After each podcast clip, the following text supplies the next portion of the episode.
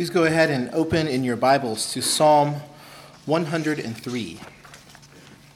If you're using one of the Bibles we've given you, you can find it on page 502.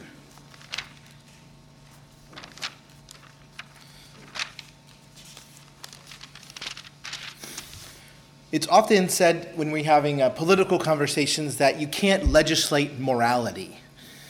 Now, there's lots of problems with that statement because we legislate morality all the time.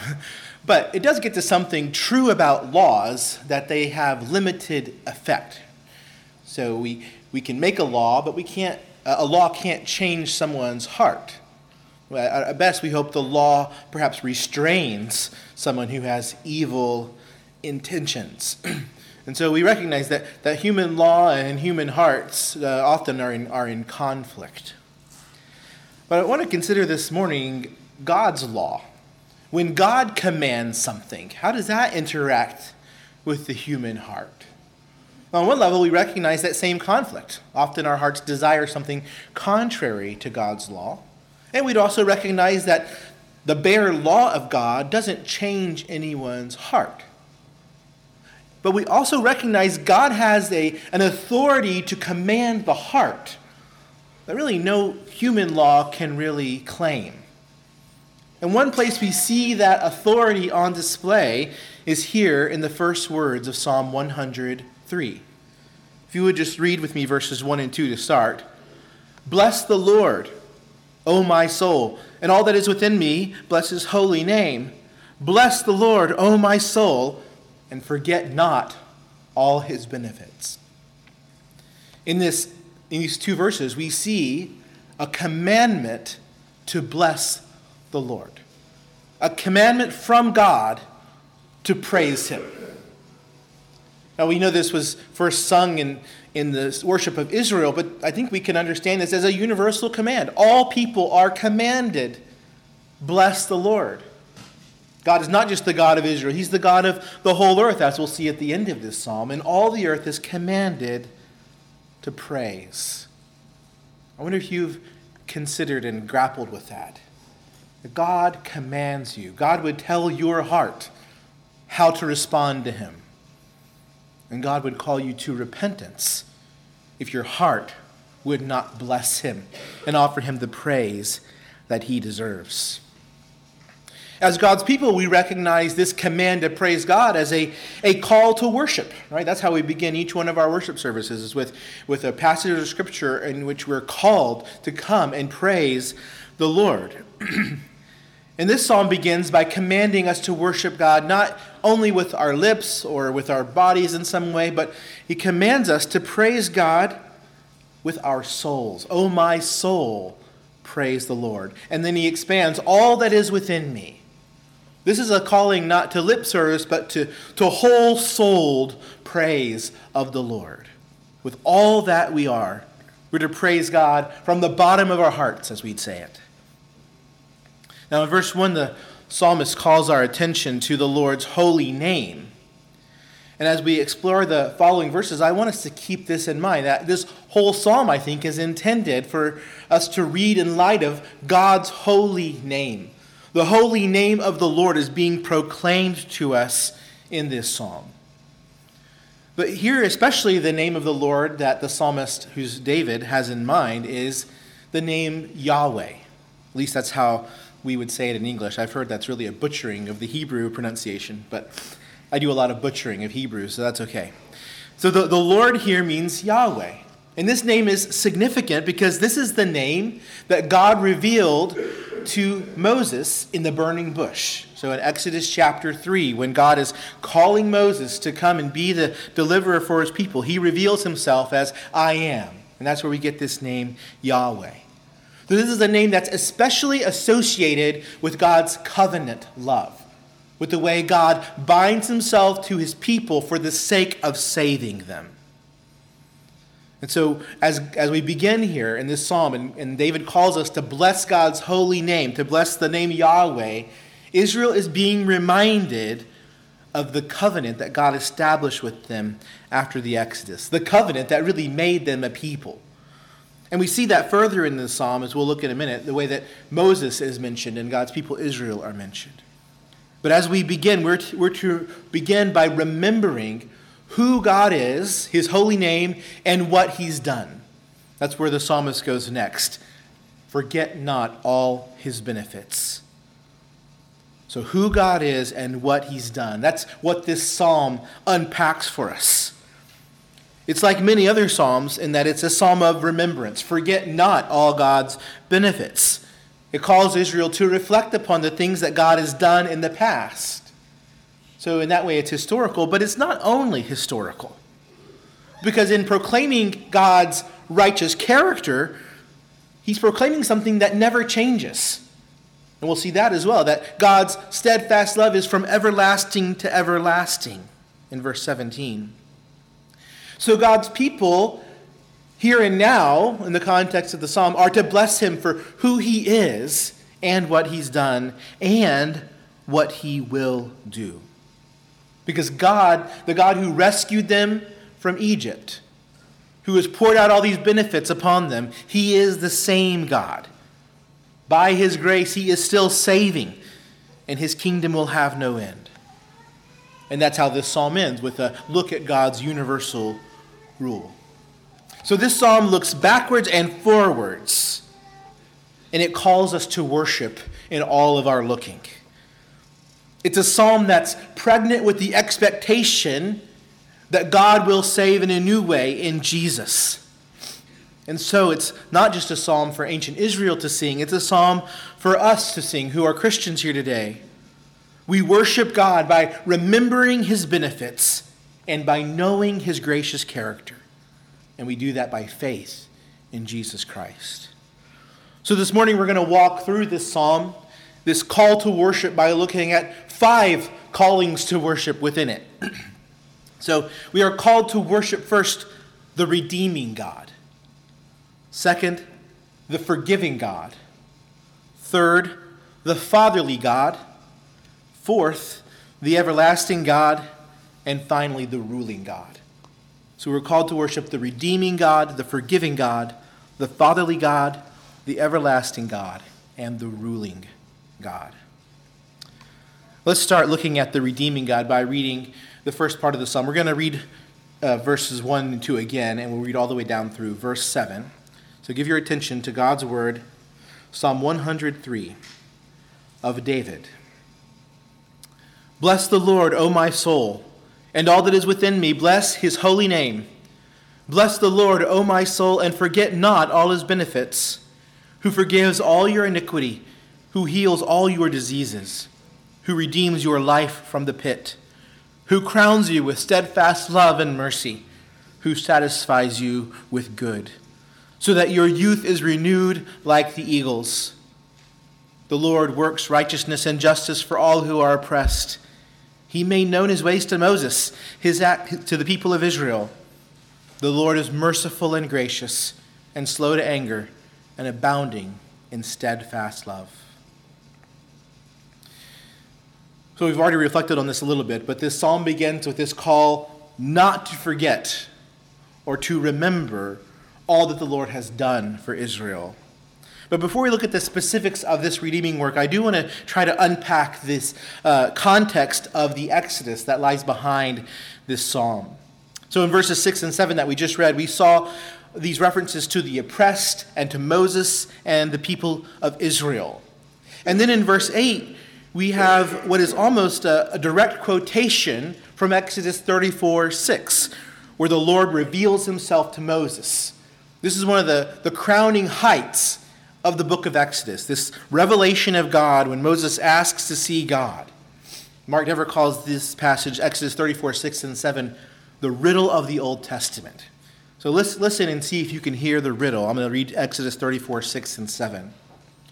The Lord passed before Moses and proclaimed, The Lord, the Lord, a God merciful and gracious, slow to anger, and abounding in steadfast love and faithfulness, keeping steadfast love for thousands forgiving iniquity and transgressions and sin, but who will by no means clear the guilty, visiting the iniquity of the fathers on the children and the children's children to the third and fourth generation.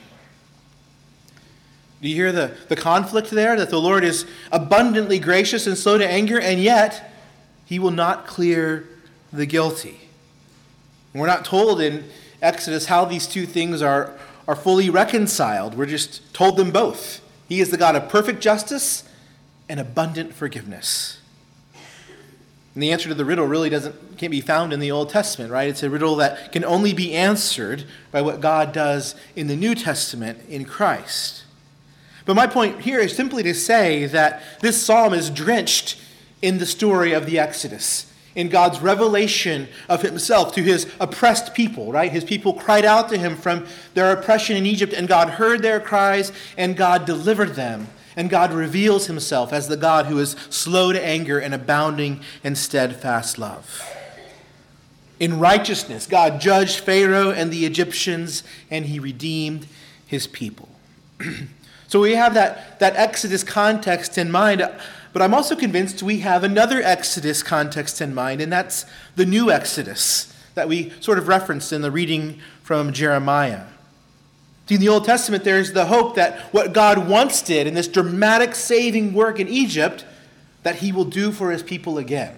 That he will re- restore them from where they've been scattered among the nations in Babylon and Assyria and throughout the, the Near East.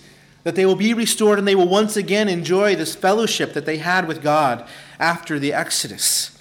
So you hear the, the new Exodus proclaimed in the prophets like Isaiah and Jeremiah. And I think even in this psalm, we see a connection between the first Exodus and our psalm and the new Exodus. And that connection is through this imagery of the eagle in verse 5. You see that through God's redeeming work, all these things He's going to do, that their youth will be renewed like the eagles. It's a picture of rejuvenation, of new life. And this is an image that comes from Exodus chapter 19, verse 4, where Moses uses the imagery of eagle's wings carrying the people from Egypt to God. And we see this carried forward in the prophet Isaiah, Isaiah chapter 40, which is kind of the, the paramount new Exodus passage. Isaiah chapter 40 begins with a call to prepare the way of the Lord the way that God will lead his people. And it's the, this passage in Isaiah 40 that is quoted for the prophet John as he comes to prepare the way of the Lord for Jesus. And so at the end of Isaiah 40, this new Exodus passage, we find this in verses 30 and 31. Even you shall faint and be weary, and young men shall, young men shall fall exhausted. But they who wait for the Lord shall renew their strength. They shall mount up with wings like eagles. They shall run and not be weary. They shall walk and not faint.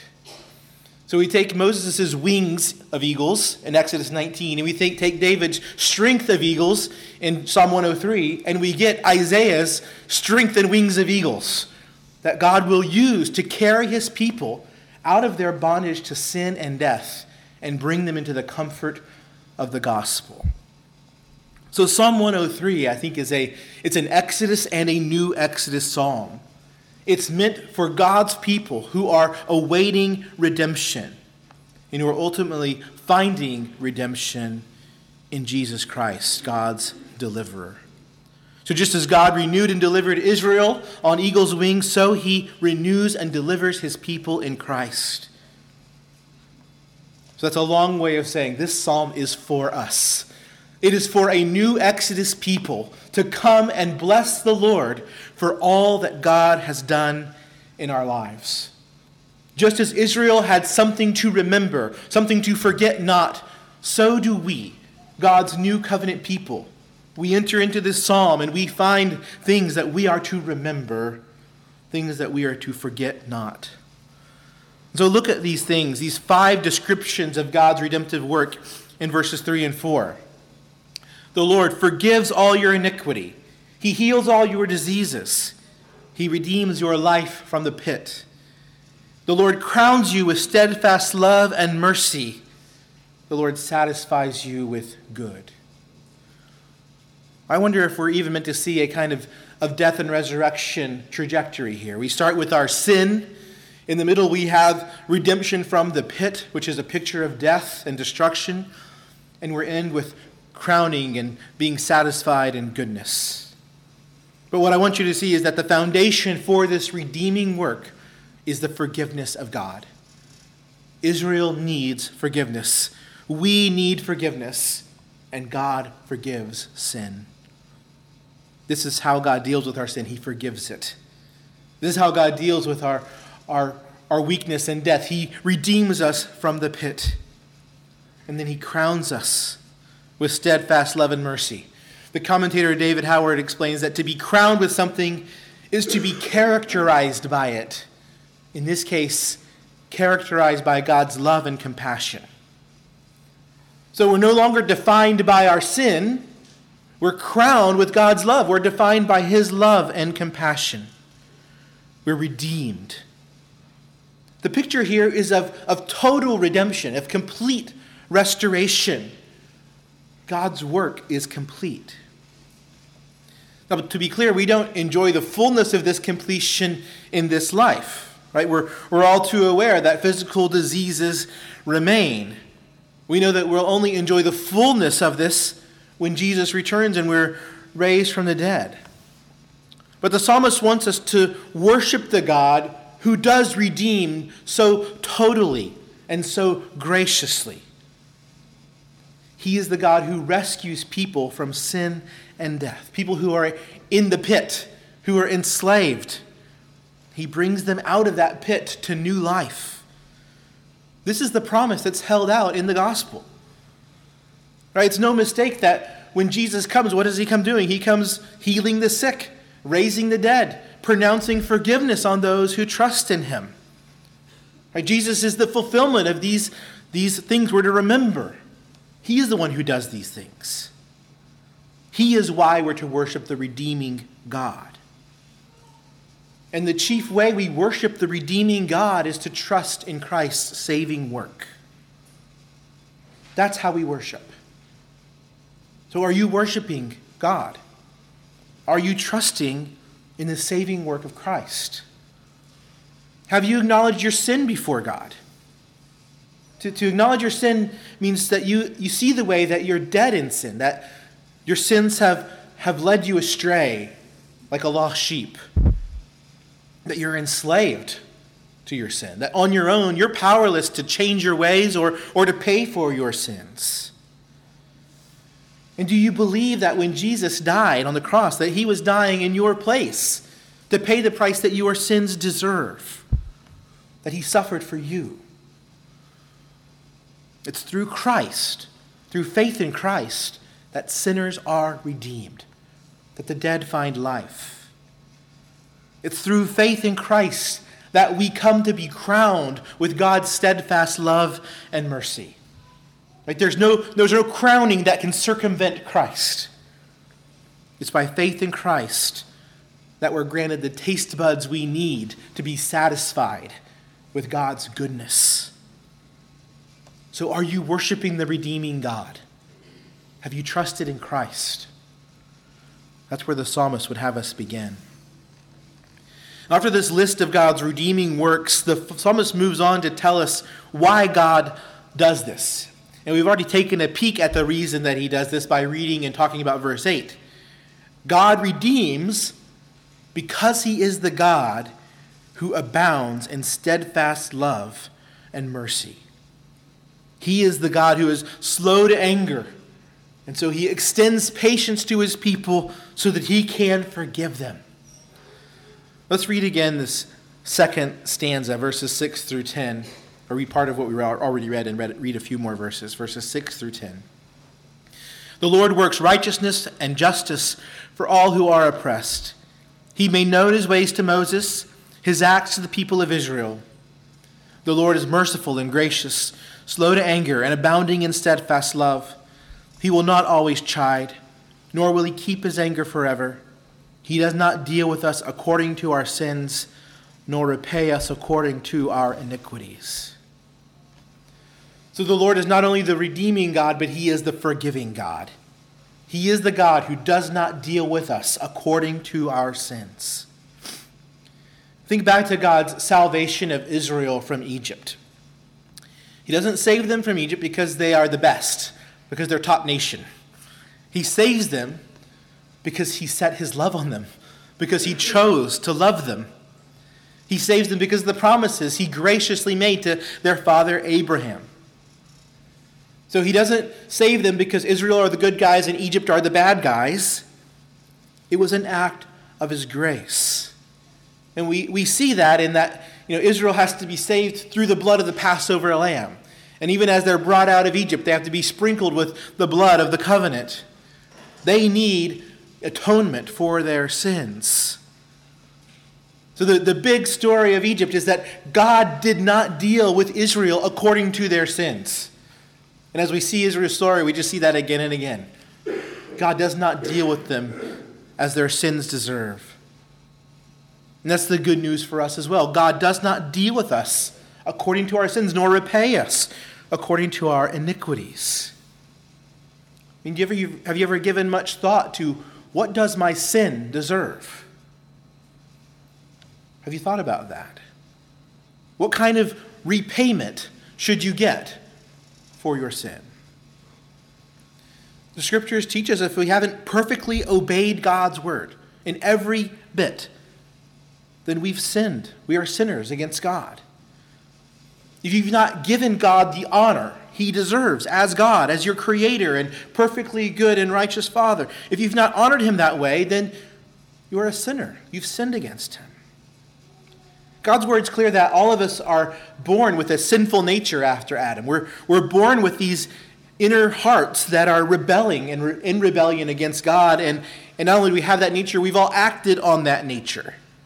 We've acted on that sinful nature in ways that we can't even keep track of, and some we might not even be aware of. Only God Himself knows the number and measure of our sinfulness. And so, if God were to deal with us according to our sins and to repay us according to our iniquities, we would deserve hell forever. And he would be perfectly just to do, to do that to us, to send us there forever. That's our proper payment. Right? As, as the Apostle Paul will put it later, those are the wages of sin. Right? That's the thing we've stored up for ourselves, is God's wrath. But here we're told that he does not deal with us that way. He does not deal with us according to our iniquities. And yet, we're back to that riddle. We're told in verse 6 that he's righteous. He's righteous in all his works. How is that so? Well, the answer to the riddle is found in Romans chapter 3, verses 21. We're told that Jesus reveals the righteousness of God. And Paul goes on to say in the following verses, beginning in verse 22, that the righteousness of God he's talking about is the righteousness of God through faith in Jesus Christ for all who believe. He says, There's no distinction among Jews and Gentiles. All have sinned and fall short of the glory of God and are justified by his grace as a gift through the redemption that is in Christ Jesus, whom God put forward as a propitiation by his blood to be received by faith. That funny word at the end, propitiation, is the key. It refers to the turning away of God's wrath. So, through the blood of Jesus, the death of Jesus, God's wrath is turned away from us, guilty sinners, and poured out upon Jesus, the perfect Son of God. Jesus' death. In Jesus' death, the perfectly righteous one, pays the price that our sin deserves. And he did this in order to satisfy God's righteousness. So God can righteously forgive sinners by judging their sin in Jesus. It's because of the work of Jesus that God is the forgiving God. It's only because of the work of Jesus that God does not deal with us according to our sins. If you're a Christian, isn't this good news? If you are in Christ, your sins don't define you. You are at the same time righteous and a sinner, a sinner who's been justified by the work of Christ. So if you've trusted in the work of Christ for forgiveness, you've been justified. You stand before God righteous. You are not in your sins. And God does not deal with you according to your sins. God deals with you according to Jesus, according to Christ. God does not repay you according to your iniquities. God repays you according to Christ's righteousness. You have this unmerited favor. You are righteous in Christ. This is the good news of the gospel. So we worship the God who forgives sins because we worship the, the God who's come near in Christ to pay the price of our sins. And this is our great joy. This is the reason we're here, gathered in a cafetorium on a Sunday morning. We are here and we gather for worship each week because Jesus has paid for our sins. And there is no worship of God without this reality. So God can command, bless the Lord, because Christ came and paid for our sins. Through the gospel, that God saves sinners and creates worshipers for himself. So we praise the Lord because he is the forgiving God in Christ Jesus. We often talk about daily devotions or Bible reading, and this is an area where I think many of us struggle with guilt. We don't do it enough, perhaps. We think we, we need to do it more, and, may, and maybe we should. But I, I hope that you see that your private daily worship is supposed to be to the end that you would fellowship with the God who forgives sins. It's not just a rote act, a, a daily habit it should be for the end of fellowshipping around the gospel, fellowshipping with the God who forgives you in Jesus Christ. So if you need greater motivation to, to wake up and read your Bible, this is where it comes from. It comes from the good news that Jesus died to forgive your sins. It comes from the good news that God does not deal with you according to your sins. Wake up and face the God who does not deal with you or repay you but the God who graciously welcomes you through the blood of his Son, Jesus Christ. So today and every day, worship the God who forgives sins. Worship the forgiving God. Our third call to worship is to worship the fatherly God. And it's as if David knows we're going to struggle with this idea of forgiveness, right? We're going to think, well, I know he forgave me yesterday, but will he forgive me today? I know he forgave me the 10,000th time, but what about 10,001? Well, we'll think, you know, have I reached the limit of God's love? And so, in the next stanza of the psalm, he takes pains to demonstrate the extent of God's love. Let's read beginning in verse 11. For as high as the heavens are above the earth, so great is his steadfast love toward those who fear him. As far as the east is from the west, so far does he remove our transgressions from us. As a father shows compassion to his children, so the Lord shows compassion to those who fear him. For he knows our frame, he remembers that we are dust. So, to show us the greatness of God's love and the greatness of God's forgiveness, David uses two pictures of distance. The point of both is, is to show us an infinite distance, or to try to portray that. Right? And in the scientific age, we hear the how far the heavens above the earth, and we think, well, you know, it's this far to get out of the atmosphere, and this far to the nearest planet, and this far to the sun. And that's not what David is thinking. I think he's thinking in, in spiritual terms. If the heavens are where God dwells and the earth is where we dwell, how far is that? How far is that distance? So far as that distance is, so great is God's love. Can you measure it? You can't measure it. And how, how far is the east is from the west? Right? The Lord is not meaning for us to think, well, if a jet plane leaves going east from Houston and one goes west, they'll, you know, he's not meant for us to think that. He's meant for us to think polar opposites. Places that never come in contact. That's how far God has removed our sin from us. So, sinner, justified sinner in Christ, how great is God's love? Well, it's that great, right? We see our, children's books try to do this. I, I love you to the moon and back, right? Well, God is saying something even greater than that. How far has God removed your sin? It's complete, it's total. You can't see it anymore. He's taken it away. Another place that says he's cast our sins into the depths of the sea, into hell itself. So we don't need to worry. Will God change his mind tomorrow? Will I reach the end? You know, will I reach the, the limit of my allotted amount of God's love? No. We don't need to feel that our, our status before God is, is, is in danger or delicate, like we're, we're before a judge who, you know, depending on what he had for breakfast, may be harsher that day. That's not our God. Your sins can be numbered, but the greatness of God's love can't be measured. God's love for us can't be measured because our faith joins us to Christ, the Son of God. How much does God love Christ, his beloved Son? That's how much God loves you. And all of that, I think, is meant to bring us. All of those great heights and depths and east and west, all that's meant to bring us to the image in verse 13 the image of the fatherly God. Right? We have these three, compa- uh, three comparisons. As far as the heavens, as far as the east is from the west, and as the, as the Father has compassion on children, so the Lord shows compassion to those who fear him. I think we need to, to focus, or just to note that this is not talking about kind of God as capital F Father, right? The kind of proper name Father that we, we know God is. That's, that's wonderfully good news, but this is just, this is actually using fatherliness as a metaphor, an image for God.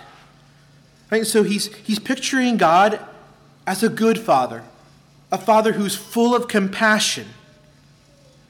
He says that kind of father is a picture of what God is like to his children. He says that he knows our frame, he remembers that we are dust. Right, that word frame is the noun form of the Hebrew verb that was used when God formed mankind. He knows the way we're formed because He formed us, right? He formed us from the dust. And so just think about how a good father who's got a you know, a four year old who knows the four year old needs special attention when they fall down and skin their knee, right? And he's gentle with that four year old. He knows what that four year old is made of, right? And he's gentle and he cares for her. That's the way God is with his children. Now, some of us have known fathers who are sinfully angry or distant or cold. Right? That's, that's not the image of Father David is using here. He's, he's picturing for us a father who's full of compassion, a father who knows his child perfectly and uses that knowledge not to hurt or manipulate, but to help and to nurture and encourage that child. Notice that Scripture's ideal of fatherliness here, at least, is, is tenderness and compassion.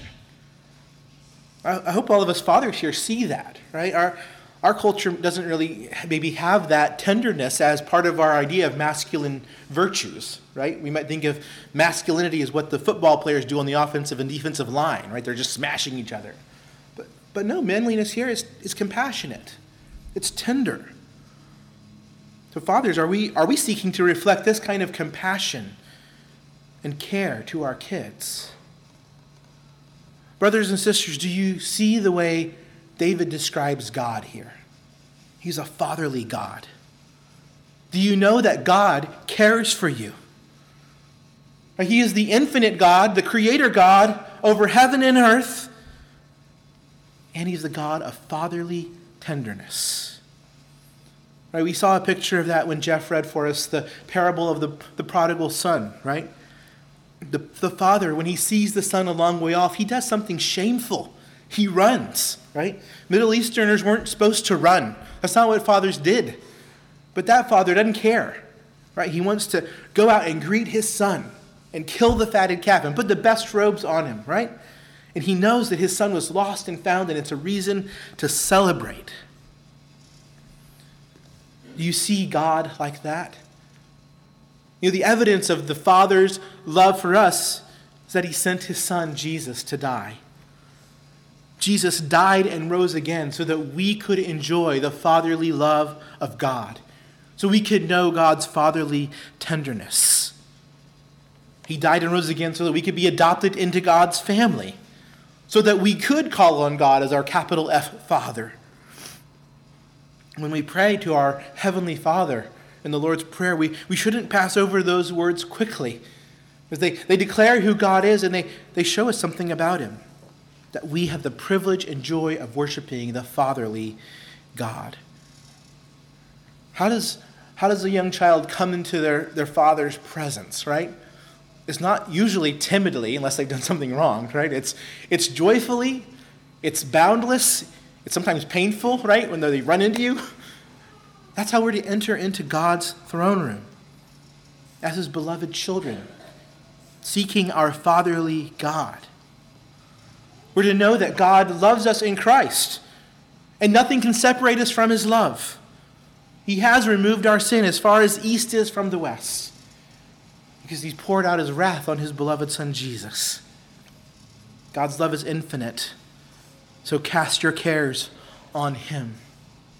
This is how we, how we fight anxiety as Christians, right? We know that God is a good father, and he's not left us alone. One way you can worship the fatherly God is by recounting his grace to you with others. I want to encourage you to share with each other about God's fatherly care. What would, what would it look like if our lives were more often shaped by that? If our conversations had sprinkled through them us telling about how God has been kind to us? I think that would really change a church if it was just common for us to speak and testify of God's fatherly kindness and grace to us. That would be a good thing for us to grow in. I think there's, we see that among us, and let's just keep growing in it. When you have a chance to talk with another Christian, trust that Christian is going to be encouraged by hearing about God's grace in your life. I mean, isn't that the case with you? When you hear about someone's testimony of salvation, doesn't it encourage you? Or you hear about the way God sustained them through trial and they learned more of how to trust in Jesus. Doesn't that just well up praise in your heart? Trust and worship the fatherly God by telling of his praises and his grace to others. By God's grace, we get to do that when we gather. We sing songs about God's grace that is greater than our sin, or his, his love divine, all loves excelling, or his amazing love, right? We, we testify to each other in our songs of God's amazing grace. And we get to do that in conversations as well. One of the great benefits of the gospel is that lost sinners become sons of God, children of God. We're no longer strangers, we're no longer alienated from the covenant, we're part of God's family. And so in Christ, God becomes our Father, and we get to know, perhaps some of us for the first time, what a good Father is like. We get to know the fatherly God that he's full of compassion. So worship the fatherly God. That's what this psalm calls us to do. In the next stanza, David builds on this image of our frailty that he introduced in 14, this idea that we're dust.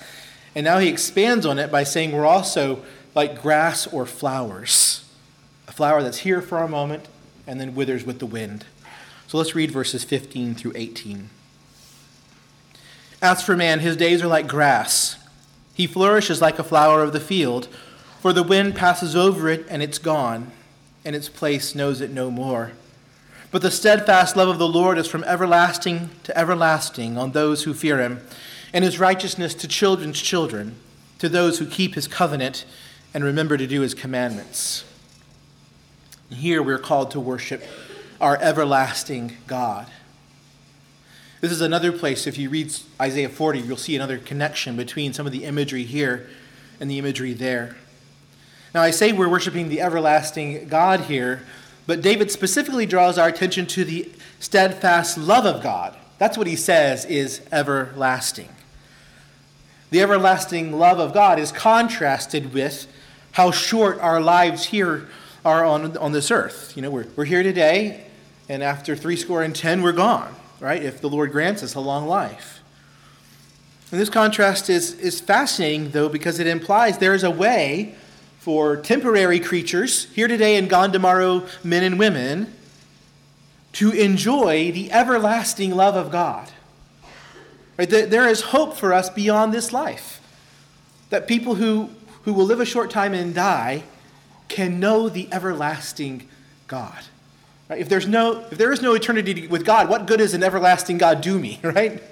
But, but we, when we vanish from this earth, when the, when the wind blows us away, we have the hope of being with God for eternity, eternal life.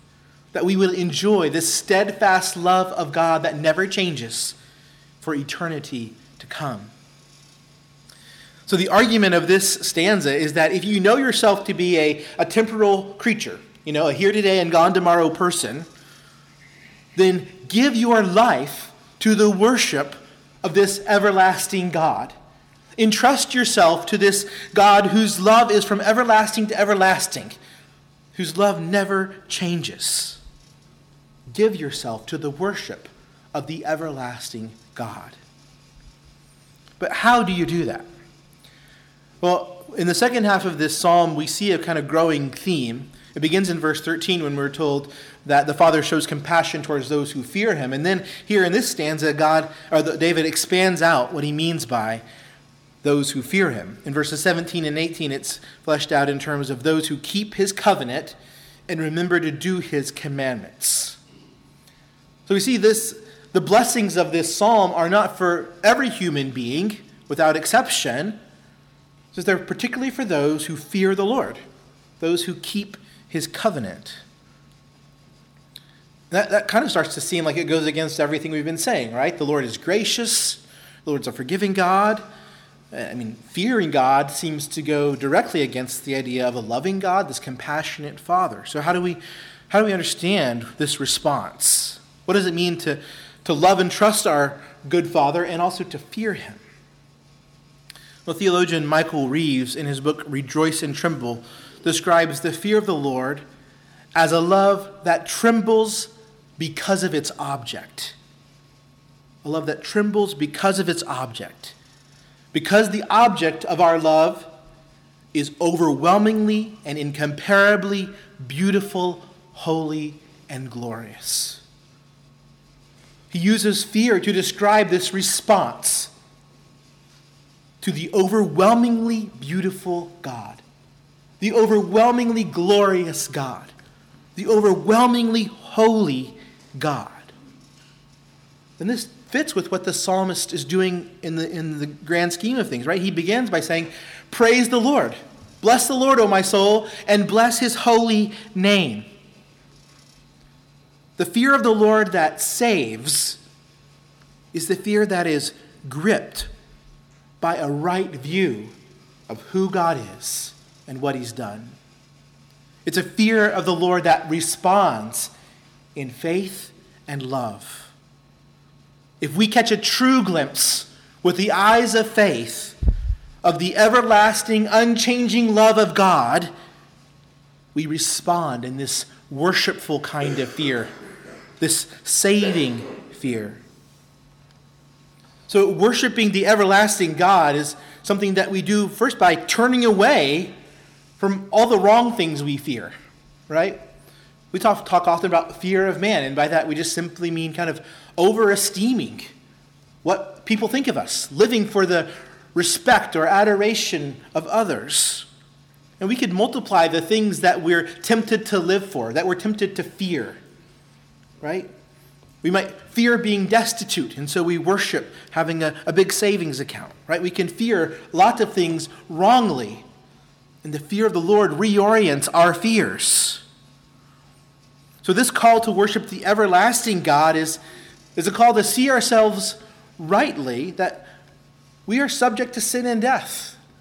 Right? We're enslaved to sin, and we're under the curse of death. Our lives are short. It's a call to see that we are not masters of our own fate. We can't control everything that happens to us.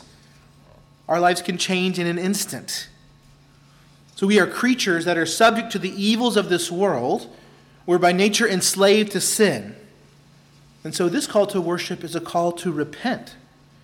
It's a call to repent of the ways we've loved and worshiped and feared the wrong things. Right? We've sought to live our short lives as if they're not short, as if they maybe can be a, an unending string of pleasures, or maybe if your sights are lower, an unending string of avoiding pain. But our lives are not unending. We will one day face the everlasting God. And so we'll have to ask Am I worshiping myself or am I worshiping Him? You know, on that day, when I see Him, will it be a cause for joy or true terror? By calling us to worship the everlasting God and to fear the Lord, David is telling us there's only one way to prepare for eternity repent of your sins and trust in Christ. Apart from Christ and his work, eternity means only terror. But by faith in Christ, we can come to know and enjoy eternal life. We can come to know the steadfast love of the Lord, the everlasting steadfast love of God, by repentance and faith in Christ. And we see this all the more when we look at the final stanza of this psalm and we see David proclaim to us the ruling God. Let's read beginning in verse 19. The Lord has established his throne in the heavens, and his kingdom rules over all. Bless the Lord, O you his angels, you mighty ones who do his word, obeying the voice of his word. Bless the Lord, all his hosts, his ministers who do his will. Bless the Lord, all his works, in all places of his dominion. Bless the Lord, O my soul. One thing to notice in these brief verses is how many times the word all appears. Right, verse 19, his kingdom rules over all. And then at the end, we have a reference to all places of his dominion. All of the mighty ones and all the angels are commanded to bless the Lord, to praise him. This is one of the few places in the Bible where angels are given a command. Right? They're given the command to praise, praise the Lord. But it's, it's interesting here that the angels, they really have no share in our redemption, right? They, they, they're not called to praise the Lord because they've been saved the way we would, right? They haven't been shown any, any grace of God in that redeeming sense. This psalm has been all about God's grace to sinners, and yet the angels are called to praise God for that.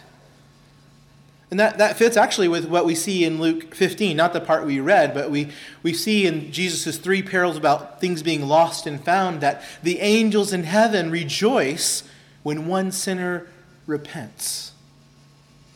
Isn't that amazing? That God's heavenly hosts, their eyes are on what's happening here and what God is doing and who God is. And they're praising God for his great grace and salvation. That God's great works of redemption are a cause for cosmic praise. Right? We see that in the in verse 22. All his works are to praise God. And if you want to kind of find where we fit in, it's the very last line, "Oh my soul," and we're just we're just numbered here among all God's works right? Trees and grass and us, right? This, this last stanza is mainly about the heavenly host praising him, and the end, a little bit, about us praising him. So we're just one voice among all creation and all voices of heaven that join together to praise the God who saves, to praise the God of everlasting love, to praise the God of, of fatherly compassion, to praise the God who redeems. You know, but uh, particularly this passage is about praising God's rule, but we shouldn't separate God's rule from his saving work. God's saving work and his wor- ruling work go together, right? For God's people, God's rule is a saving rule. To be a part of God's kingdom, we, we could speak of that in terms of salvation, right? To be a part of God's kingdom is to be saved. To be out of God's kingdom is to be excluded from salvation. And so the end of this psalm is a reminder of a future in which all things are in perfect submission to God. God's universal rule over all things in every place of his dominion, praising God. Right? There's no, there's no sinful dissenters in the last stanza of this psalm. Right? The picture here is every knee bowing and every tongue confessing that God is great and worthy of our praise. There is only worship here. So the Lord is revealed here in Psalm 103 as the eternal Redeemer, Creator, and ruler of all things. He's the King of all creation, and He's the Father that knows we are dust. He's the perfectly righteous God, and He's the one who does not deal with us according to our sins. It's because of all of this that He deserves the praises of the highest hosts of heaven and each individual soul. The command is the same Bless the Lord, you his hosts. Bless the Lord, you his ministers. Bless the Lord, O my soul. Bless the Lord, all his works. And so, if you can say, by faith in Christ, Bless the Lord, O my soul, you have discovered the purpose for which God made you. You were made by God to glorify Him and enjoy Him forever. And so, here in the words, we find our chief end, right? Because God is our creator and our redeemer, our loving Father, and our exalted King. We bless the Lord. Let's pray.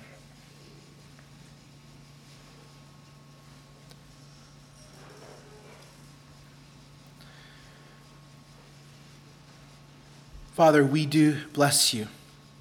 You are worthy of all praise. It is good to meditate on your loving kindness and mercy to us. It is good to meditate on your fatherly care. And it's good to re- re- meditate on your, your universal reign and rule, that you are God over all.